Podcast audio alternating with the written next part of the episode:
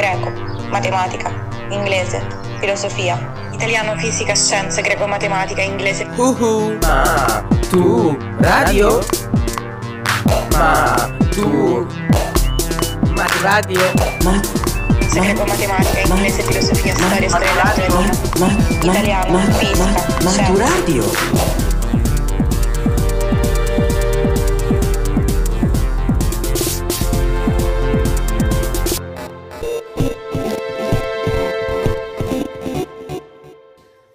Podcast di italiano per l'esame di maturità letto da Fausto Russo Alesi, Carlo Emilio Gadda. Se per caso lavoravate alla radio negli anni 50 del secolo scorso, vi sarebbe potuto succedere a un certo punto di ritrovarvi sulla scrivania dei consigli su come fare bene il vostro lavoro. Consigli tipo questo. Inderogabili norme e cautele devono osservarsi da chi parla al microfono o predispone scrivendolo un testo per la radio. La mancata osservanza di dette norme e cautele può rendere intrasmissibile uno scritto anche se per altri aspetti eccellente. A scrivere queste righe di raccomandazione è Carlo Emilio Gadda mentre lavora alla RAI negli anni 50. Gadda vuole dare una serie di consigli ai colleghi che scrivono i testi radiofonici, anche se il tono non è proprio da consigli, ma impareremo a conoscerlo questo suo tono. Tra questi consigli Gadda raccomanda, per esempio, quando si parla in radio di un filosofo di un autore letterario, di lasciare sempre più spazio alle parole originali dell'autore che al commento e alla spiegazione. Dice insomma che l'espositore non prevalga sulla sua vittima. Noi oggi parliamo proprio di Gadda, che come forse avete già avuto modo di intuire ha un bel caratterino. Ci perdoni quindi Gadda se non faremo come diceva lui, se le nostre parole saranno più delle sue, ma ecco, cominciando direttamente a leggere le parole di Gadda ci sarebbe il serio rischio che chiudiate subito questo podcast pensando ma chi è questo pazzo? Ecco, vorremmo accompagnarvici pian piano a leggere Gadda, almeno qualche riga, perché leggere Carlo Emilio Gadda è un'esperienza letteraria speciale, una di quelle che almeno una volta nella vita bisogna fare.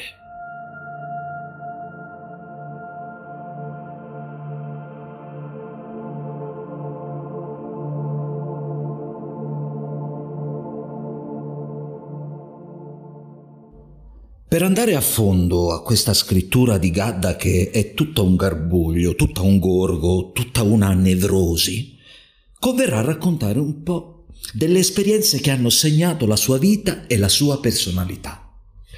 Carlo Emilio Gadda nasce a Milano il 14 novembre 1893.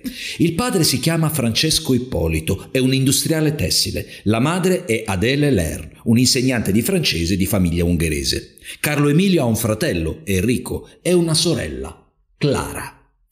Quando Gadda è un bambino, il padre compra una villa a Longone, in Brianza, che gli costa un patrimonio.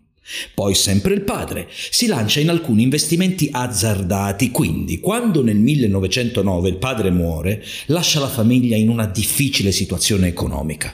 Carlo Emilio ha 16 anni e c'è solo la madre a provvedere economicamente alla famiglia. Nel 1912 Gadda si diploma al famoso liceo classico Parini di Milano. In italiano è bravissimo, a 10. Divora romanzi, scrive poesie, ma la madre non vuole sentire ragioni, costringe lui e il fratello minore Enrico a iscriversi a ingegneria perché è una facoltà che gli assicura un lavoro. Vi suona familiare? Esatto. L'idea che di letteratura non si campi non è solo una cosa dei nostri tempi. Comunque, questa è una delle questioni con cui Gadda non farà mai pace. Sarà per tutta la vita uno scrittore intrappolato nel corpo di un ingegnere e non smetterà di rinfacciarla alla madre ogni volta che gli è possibile. D'altra parte, è anche vero che negli studi ingegneristici Gadda vede realizzato un personalissimo bisogno di ordine, una necessità di vedere che le cose si progettano e poi si realizzano ordinatamente. Nel 1914 scoppia la prima guerra mondiale, nel 1915 entra in guerra anche l'Italia.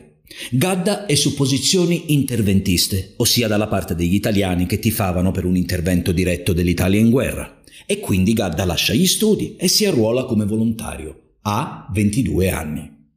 Nella guerra Gadda si aspettava di trovare l'ordine dell'esercito, la disciplina militare, la dignità individuale e nazionale. Dice che la guerra è una dolorosa necessità razionale.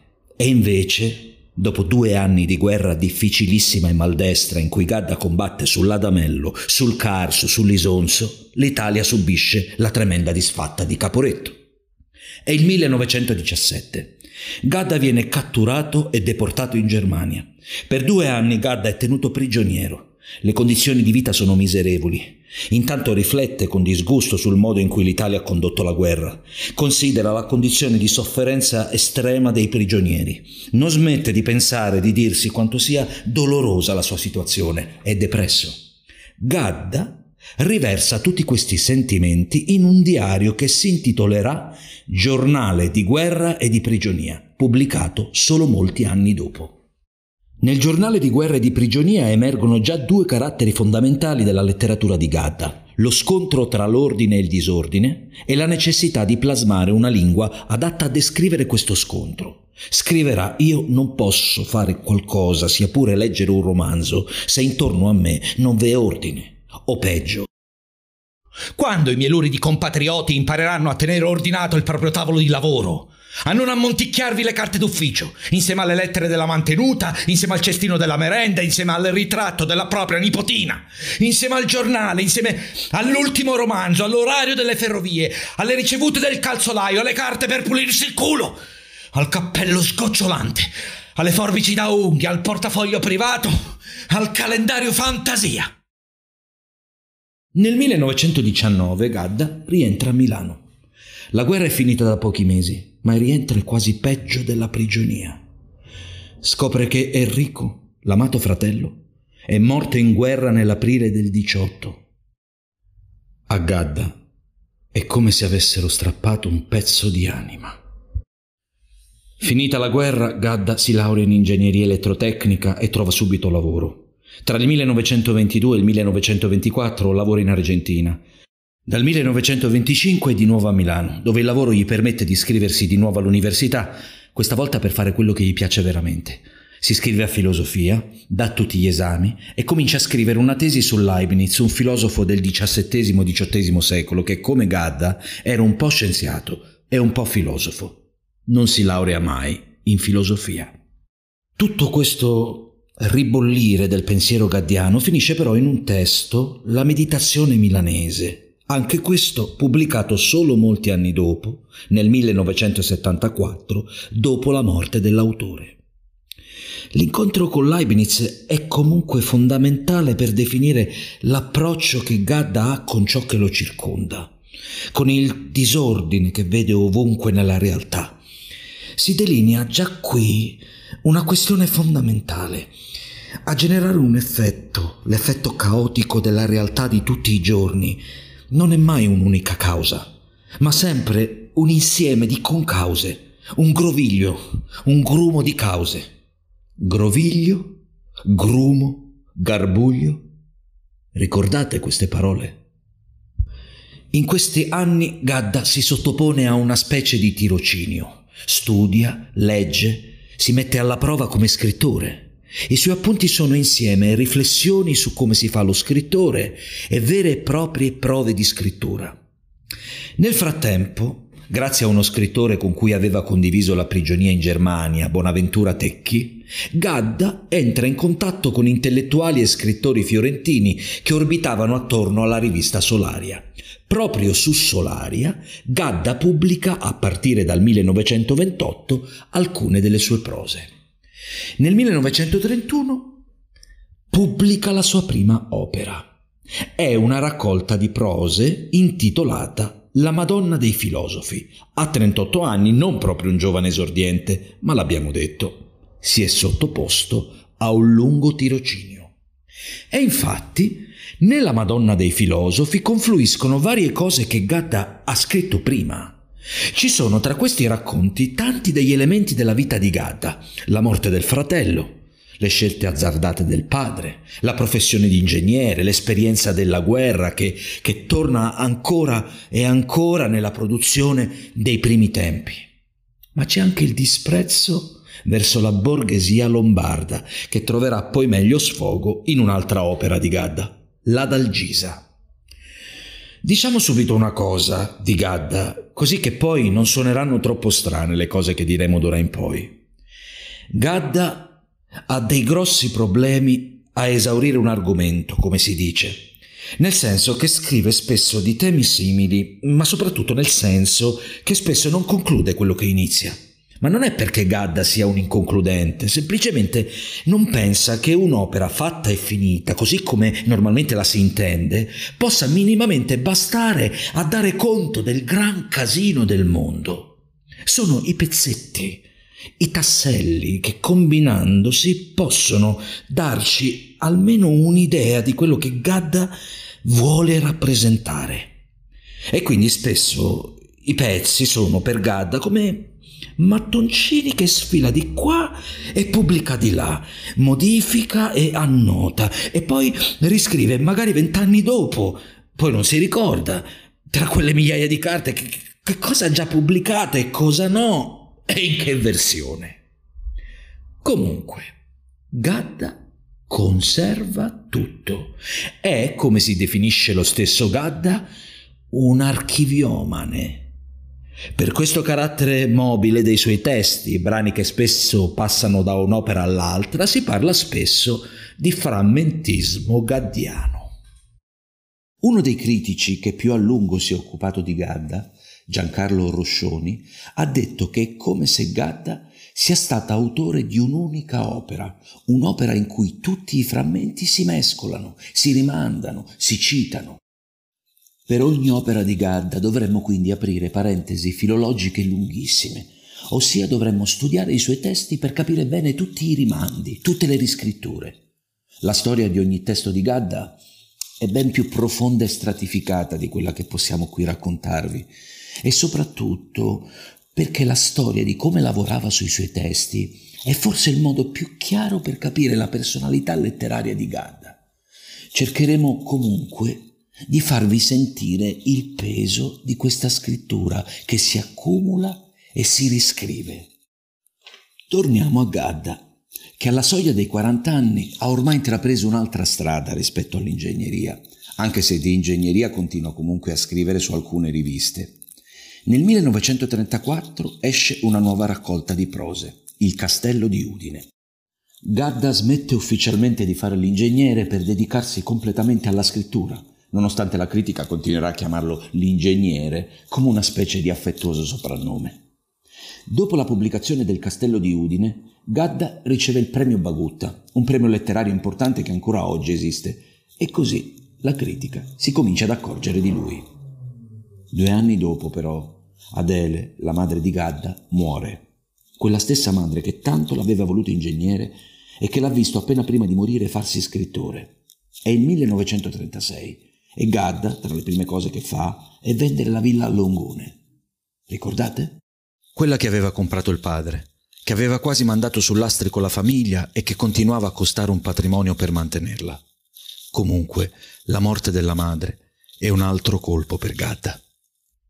Gadda sente che il conto con lei è rimasto in sospeso. Non riesce a smettere di oscillare tra l'odio, il risentimento, il disprezzo e il senso di colpa verso la madre. Ascoltiamo le parole che scriverà in seguito per parlare di questo momento. Una crisi di malessere, crisi dovuta soprattutto al dolore e alla disperazione per la morte della mamma verso cui sono stato certe volte così poco umano. Ora che le ributtanti pratiche che seguono la scomparsa di una persona cara sono ultimate, omicidio, pretore, notaio, eccetera, l'immagine di lei vecchia e senza aiuti mi ritorna e oltretutto un indescrivibile rimorso mi prende per i miei scatti così inutili e così vili. Io ho troppo sofferto e certo non ero padrone di me ma ciò non toglie che la mia angoscia sia ora grandissima. Questi sentimenti verso la madre, profondissimi, laceranti, sono uno dei pilastri dell'opera di Gadda. E infatti, proprio in questo momento, nasce un altro grande capolavoro, quel libro intitolato La cognizione del dolore.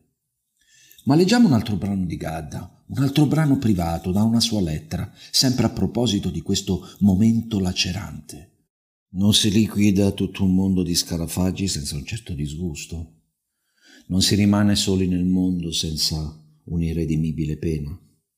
L'immagine di chi ci ha lasciato ritorna, ritorna per dirci l'infinità della distanza. La morte di chi viveva in noi è morte di noi stessi. Molte complicazioni nascono anche dal dolore, che per alcuni è semplicità, per altri uno spaventoso groviglio.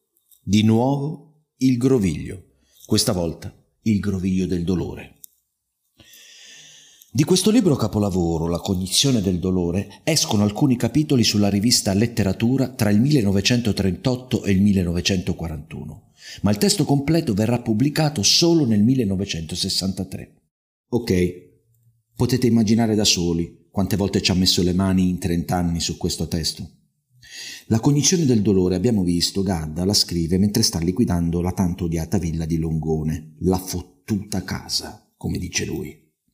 I protagonisti sono un'anziana donna, la signora, e suo figlio Gonzalo Pirobutirro. Gonzalo è un reduce di guerra, ingegnere, nevrotico, aspirante scrittore, maniaco dell'ordine, con un fratello morto in guerra. Vi ricorda qualcuno? Esatto. La cognizione è un romanzo fortemente autobiografico, ambientato proprio nella tanto odiata villa in Brianza. Solo che Gadda trasfigura il paesaggio e ambienta il romanzo in un immaginario paese del Sud America, il Maradagal. Ricordiamoci anche il suo trasferimento in Argentina. Comunque le sembianze del Maradagal sono molto, proprio molto quelle della Brianza e il paese in cui è ambientata la storia si chiama Lucones, che ricalca ovviamente il nome Longone il paese della vecchia villa di famiglia. L'effetto, per chi legge la cognizione del dolore, è abbastanza divertente, ironico, parodico, con quella mescolanza di italiano e spagnolo del protagonista che fa di cognome Piro Butirro, come un tipo di pera, la pera Butirra. Il romanzo La cognizione del dolore è diviso in due parti. La prima parte, composta di quattro tratti, così Gadda chiama i capitoli tratti, è principalmente occupata dal dialogo tra Gonzalo e il medico del paese. In questa prima parte, Gonzalo ci viene presentato gradualmente e da diversi punti di vista. Di questo Gonzalo sappiamo che ha la fama di Gran Mangione, stessa fama di Gadda, che è iracondo verso la madre e che è affetto da un male oscuro. Questo male oscuro è probabilmente la nevrosi, il pensiero ossessivo della morte, è un autoritratto di Gadda naturalmente. Il dialogo tra Gonzalo e il medico somiglia a una terapia psicanalitica che finisce male perché da dialogo si trasforma in monologo, il monologo di Gonzalo che si scaglia un po' contro tutto, le spese, la madre, i paesani. La seconda parte del romanzo, costituita da cinque tratti, è tutta concentrata sulla solitudine. La solitudine della madre e quella di Gonzalo, due solitudini in un rapporto di odio-amore. All'inizio di questa seconda parte la madre vaga sola per la casa ricordando di quando avevano bussato alla porta per darle la notizia che il figlio, l'altro figlio, era morto in guerra, sì, come Enrico, il fratello di Gadda.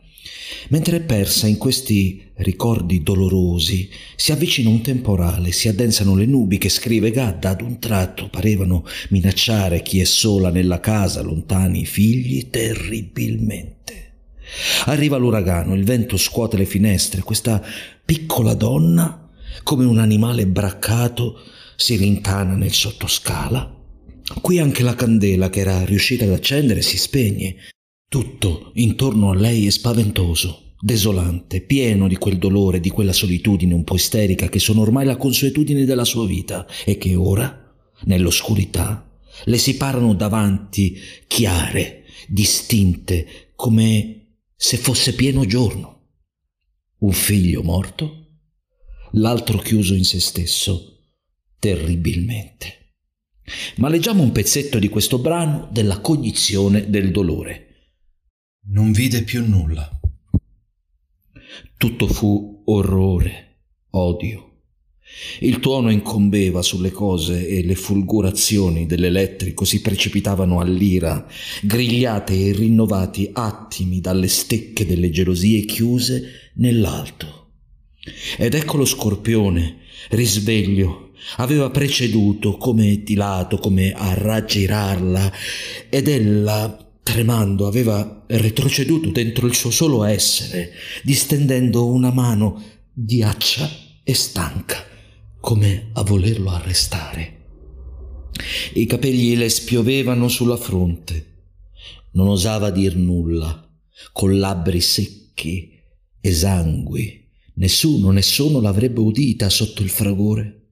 E a chi rivolgersi nel tempo mutato, quando tanto odio, dopo gli anni, le era oggi rivolto? Se le creature stesse negli anni erano state un dolore vano, fiore dei cimiteri, perdute nella vanità della terra, perché? Perché? L'abbiamo sentito dalle parole di Gadda e l'abbiamo capito. Il rapporto tra Gonzalo e la madre è un rapporto morboso. Gonzalo la detesta, spesso si infuria con lei, ma è anche ossessionato dall'idea che lei gli abbia sempre preferito il fratello morto. Quello che è certo è che Gonzalo detesta la villa Detesta dover spendere tutti quei soldi per mantenere non solo la villa, ma anche tutti quei disperati di contadini e paesani puzzolenti a cui la madre dà lavoro e lavoretti. Perciò quando la madre vorrebbe accettare la protezione da parte della vigilanza notturna per evitare eventuali visite di ladri e malintenzionati, Gonzalo si rifiuta, si rifiuta, categorico. Quando però Gonzalo, dopo una litigata, se ne va di casa e la madre resta sola per la notte, questa viene effettivamente aggredita e lasciata moribonda nel letto. Non si dice se la madre muore davvero, ma non sembra messa benissimo da potersela cavare. Quando la cognizione del dolore esce, nel 1963, è un romanzo incompiuto, nel senso che non si riesce a capire di preciso cosa accade alla madre. Chi l'ha aggredita? Degli sconosciuti? Quelli della vigilanza notturna? Qualcuno mandato dal figlio Gonzalo? Gadda non lo dice perché non vuole dirlo, ovviamente. Ma il sospetto di matricidio o tentato matricidio resta lì a strisciare. Che razza di libro è un romanzo che volutamente non si risolve? Che tipo di letteratura ha in testa Gadda? Per capirlo, torniamo agli anni 40 a seguire l'avventura della vita di Gadda. Nel 1940 Gadda si trasferisce a Firenze, dove rimarrà fino al 44. A Firenze Gadda pubblica La Dalgisa, una raccolta sarcastica e puggente dedicata a descrivere la borghesia milanese. Il 14 agosto del 44 Gadda è costretto a lasciare frettolosamente Firenze, occupata dai nazisti già dall'anno precedente e ora bombardata dagli alleati. Gli inglesi portano Gadda a Roma, che è stata liberata il 4 giugno. Per partire in fretta e in furia, Gadda prende poco o niente. Si ritrova a Roma senza un cappotto e senza una lira. È insofferente. E nell'autunno del 44 comincia allora a scrivere. Eros e Priapo. Eros e Priapo è un pamphlet contro Mussolini. Il duce viene chiamato da Gadda mascellone, gran pernacchia. Eros e Priapo è un libello aggressivo, pieno di invettive in cui, tra saggistica e narrazione, Gadda scava e indaga le pulsioni narcisistiche del paese. Cerca praticamente di capire come sia stato possibile che siano andati tutti appresso a questo gigantesco fallo. Sì, perché Priapo quello è, il dio dell'impulso sessuale. Maschile, ovviamente. Quindi molto del testo è incentrato sul capire quali pulsioni Mussolini abbia potuto sollecitare negli uomini e nelle donne dell'Italia, soprattutto nelle donne perché Eros e Priapo è purtroppo un testo molto misogino, un testo in cui si sente il risentimento contro le donne.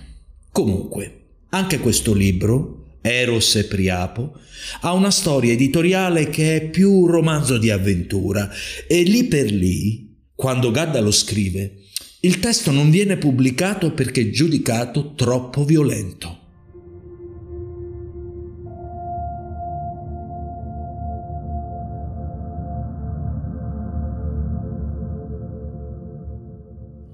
In questi stessi anni Gadda scrive anche Quel pasticciaccio brutto de via Merulana, che esce inizialmente a puntate e poi definitivamente in volume nel 1957. Il pasticciaccio segna il successo di Gadda anche presso il grande pubblico. Di che parla quel pasticciaccio brutto de via Merulana? Gadda, che come abbiamo detto negli anni 50 lavora alla RAI, prende spunto da un fatto di cronaca, un omicidio. Ma presto i caratteri del giallo e del poliziesco sfumano per lasciare spazio alla ricerca delle cause e delle concause. È un cercatore di cause e di concause il protagonista del pasticciaccio, che è un personaggio quasi mitico della letteratura italiana, è un commissario, il commissario Don Ciccio Ingravallo. Gadda lo presenta subito nella prima pagina del romanzo in una descrizione che è molto celebre. Leggiamone insieme qualche pezzo. Tutti ormai lo chiamavano Don Ciccio. Era il dottor Francesco Ingravallo, comandato alla mobile, uno dei più giovani e non si sa perché invidiati funzionari della sezione investigativa ubiquo ai casi, onnipresente sugli affari tenebrosi. Di statura media, piuttosto rotondo della persona, forse un po' tozzo, di capelli neri e folti e cresputi che gli venivano fuori dalla metà della fronte, quasi a riparare i due bernoccoli metafisici dal bel sole d'Italia. Aveva un'aria un po' assonnata, un'andatura greve e dinoccolata, un fare un po' tonto, come di persona che combatte con una laboriosa digestione vestito come il magro onorario statale gli permetteva di vestirsi e con una o due macchioline d'olio sul bavero quasi impercettibili però, quasi un ricordo della collina molisana. Una certa praticaccia del mondo detto latino, benché giovane trentacinquenne, doveva di certo avercela, una certa conoscenza degli uomini e anche delle donne. Questo Don Ciccio in gravallo che ci descrive Gadda è un tipo particolare, con i capelli neri neri e ricci, la sigaretta spenta che gli penzola sempre al lato della bocca, un saggio molisano, amaro e scettico, che ogni tanto ci illumina con qualche teoria. Tra le teorie di Ingravallo, scrive Gadda, c'è questa che è la più importante, ovviamente. Sosteneva, fra l'altro, che le inopinate catastrofi non sono mai la conseguenza o l'effetto che dir si voglia ad un unico motivo, ad una causa al singolare, ma sono come un vortice, un punto di depressione ciclonica nella coscienza del mondo, verso cui hanno cospirato tutta una molteplicità di causali convergenti. Diceva anche nodo o groviglio o garbuglio o gnommero, che alla romana vuol dire gomitolo. Ciccio Ingravallo, ci dice Gadda, è uno che cerca le cause, le cause che però sono intrecciate tra loro, ingarbugliate, dopotutto sbrogliarle il suo mestiere. Quando mi chiamano, se mi chiamano a me, può sta sicuro che non guaio, qualche gluomero de sberretà. Così parla Ingravallo, che mischia napoletano, molisano e italiano. Il iommero è una parola molto gaddiana che indica proprio un groviglio. C'è un delitto, c'è un commissario e c'è un romanzo molto strano e complesso scritto in una lingua completamente nuova. Quello che però nella tradizione romanzesca è un giallo poliziesco, Gadda lo trasforma in una riflessione filosofica. Quale insieme di cause potevano portare qualcuno a compiere un delitto? Qual è la vicenda di questo giallo che non è davvero un giallo?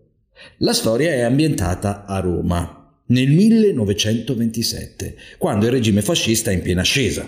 Don Ciccio Ingravallo segue due casi probabilmente connessi, il furto dei gioielli della signora Menegazzi e l'omicidio di Liliana Balducci, avvenuti entrambi nello stesso palazzo in via Merulana 219. La vittima Liliana Balducci è una conoscenza di Ingravallo che potremmo dire che per lei ha un po' un debole.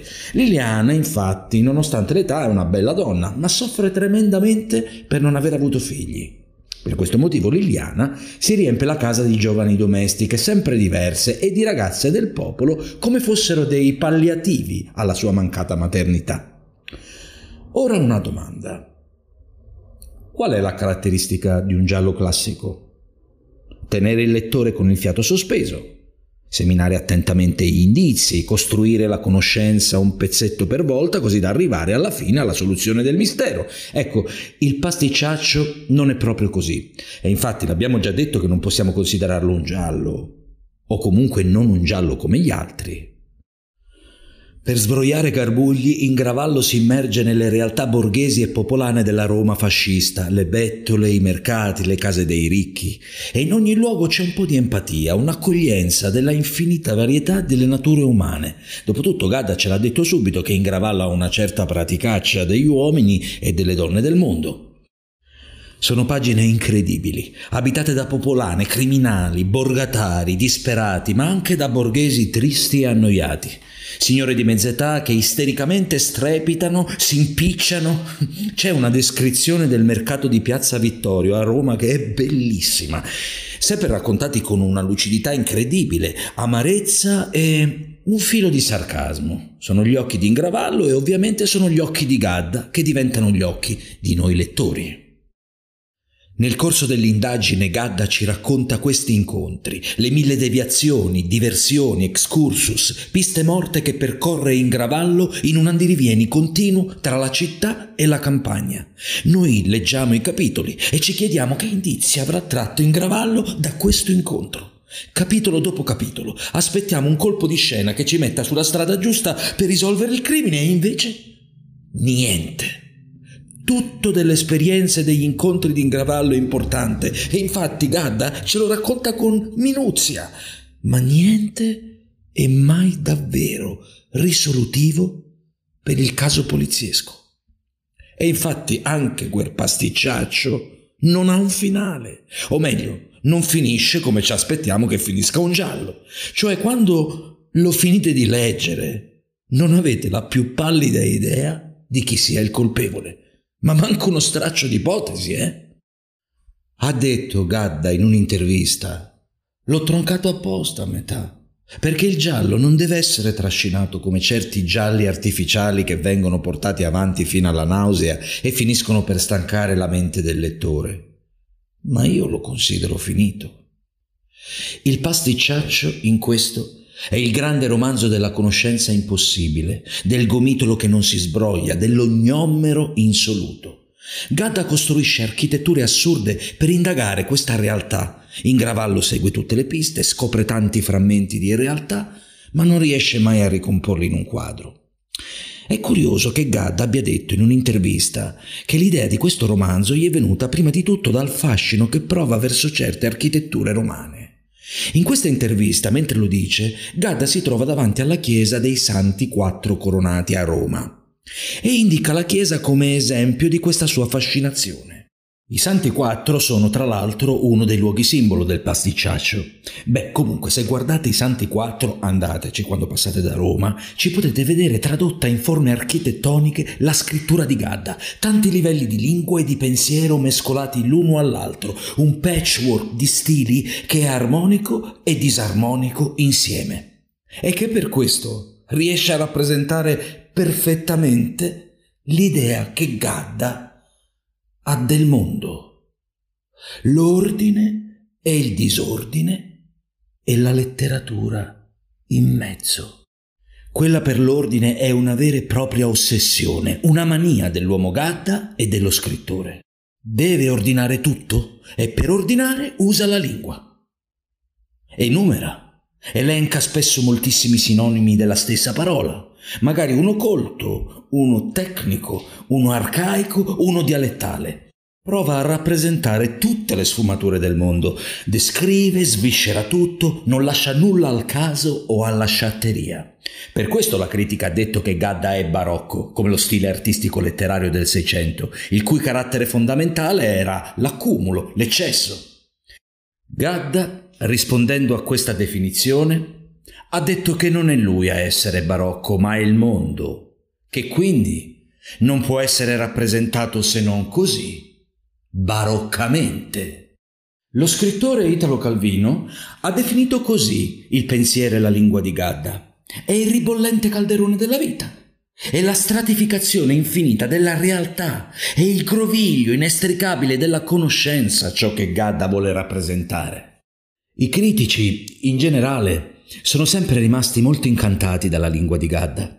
Nel 1934, quando esce Il castello di Udine, Gianfranco Contini scrive una recensione intitolata Carlo Emilio Gadda o del pasticcio. Pastiche è una parola francese che vuol dire pasticcio, usata nei secoli precedenti soprattutto nell'arte pittorica. Contini dà a questa parola un significato nuovo destinato a rimanere. Il pastiche è la lingua di Gadda, appunto un pasticcio, una mescolanza plurilingue. Questa infatti è una delle caratteristiche della lingua di Gadda, il plurilinguismo, cioè la capacità di passare da un registro linguistico all'altro da quello basso a quello alto e viceversa, mischiandoci anche lingue antiche, moderne, inventate, dialettali. Contini capisce che il pastiche di Gadda non è un esercizio di stile, un modo per essere gratuitamente difficile. Una lingua del genere è l'unico modo in cui Gadda può esprimere la propria personalità nevrotica, ma anche la propria idea del mondo. Sempre il critico Contini ha usato il nome di Gadda per indicare tutti quegli scrittori e quelle esperienze che nella storia della letteratura hanno manipolato e deformato il linguaggio a scopi espressionistici. Contini ha chiamato questa caratteristica proprio funzione Gadda.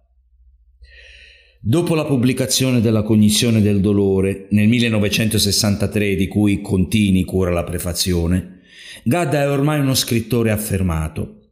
Vince il premio internazionale di letteratura che lo rende famoso anche in Europa. Gadda ha passato gran parte della vita a cercare riconoscimento come scrittore, ma quando la fama arriva Gadda si ritrae. Diventa riservato, rilascia malvolentieri interviste.